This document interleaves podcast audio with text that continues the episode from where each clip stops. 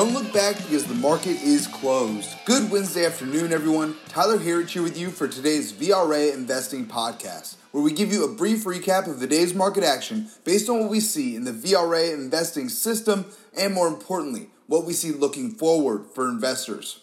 Folks, if you've been tuning in with us here, you know that this is exactly the move that we have been calling for. We called for the lows to be in place on Friday. We still see those lows as in place. And on Saturday, Kip called for a 5% move on Monday. We got exactly that. We got a little bit of a test of that move yesterday, but then followed it up with a big rally today. And I'll get to the full market scope here in a second. But we told you that the, through this entire time, this is the media scaring people over coronavirus. And that wasn't the only thing happening out there, but that's what the media has been talking about. But in our view, this 4,000 point correction should have never happened.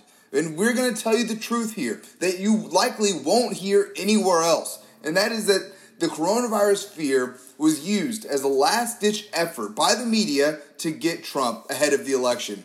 They know that he is running on the economy. That is the most popular thing about him, really. And the establishment is willing to do whatever they can to keep him from getting reelected, no matter the cost to our country, our economy, or the American public.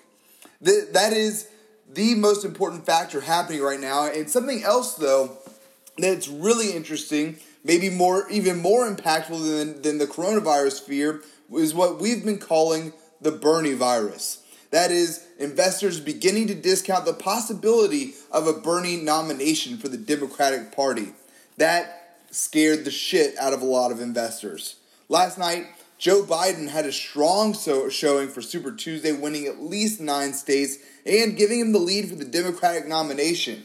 We saw during futures last night, while the poll numbers were coming in, we saw futures start to rally nicely as the votes were being counted.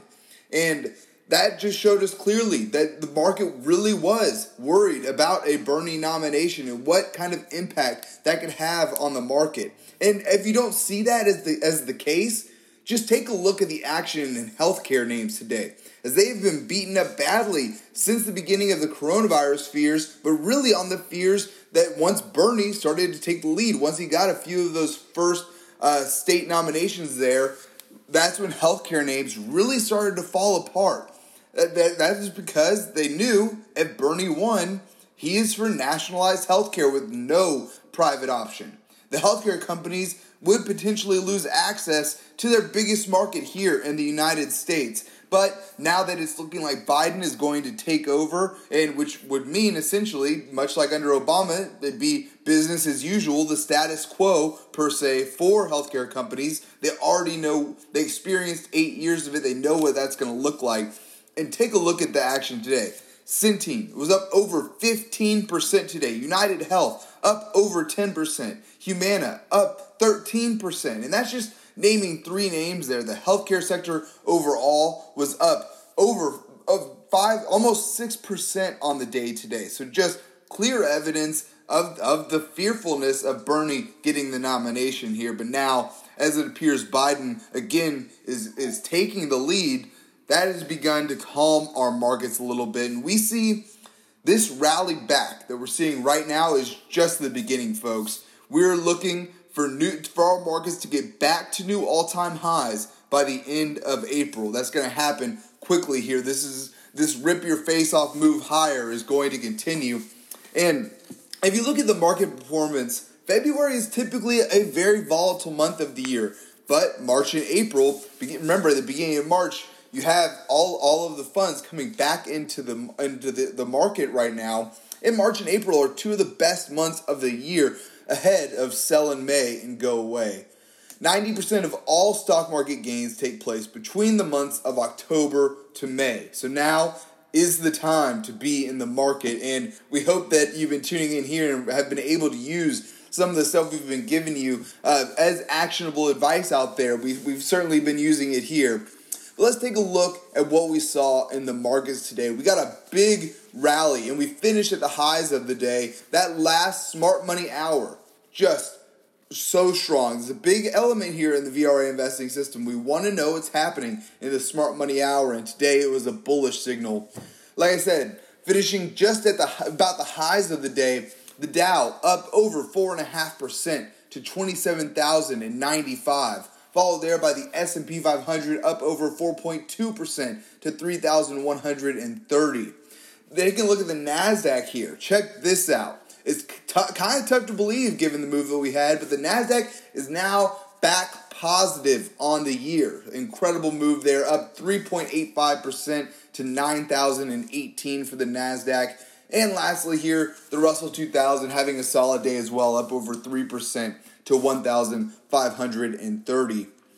Looking at our internals on the day, we've gotten a big improvement from some of the previous sessions. Advances beating out declines nicely, almost 4 to 1 positive on the day. New highs, new lows, still have some catch up to play. You know, it's tough to get stocks back to new 52 week highs after a move like we just had, so it could take you know a few more sessions to get there, finishing about two and a half to one negative on the day. Volume crushed as well, though, finishing over 3 to 1 positive on the day as well.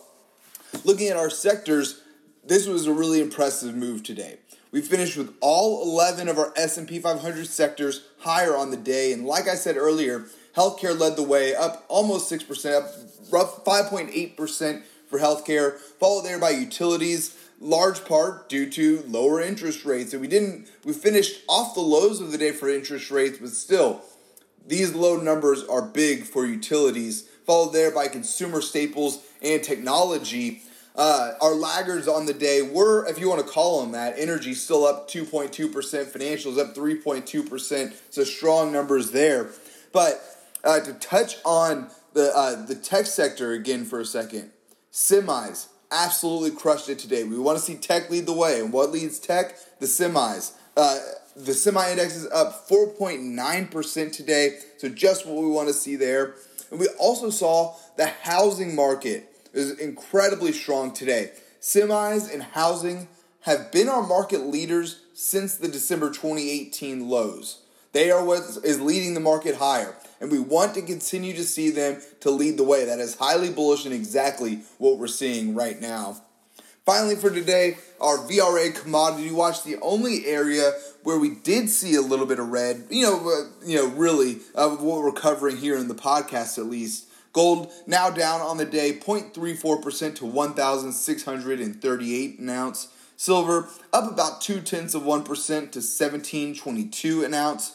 Copper up just over half a percent now to $2.58 a pound.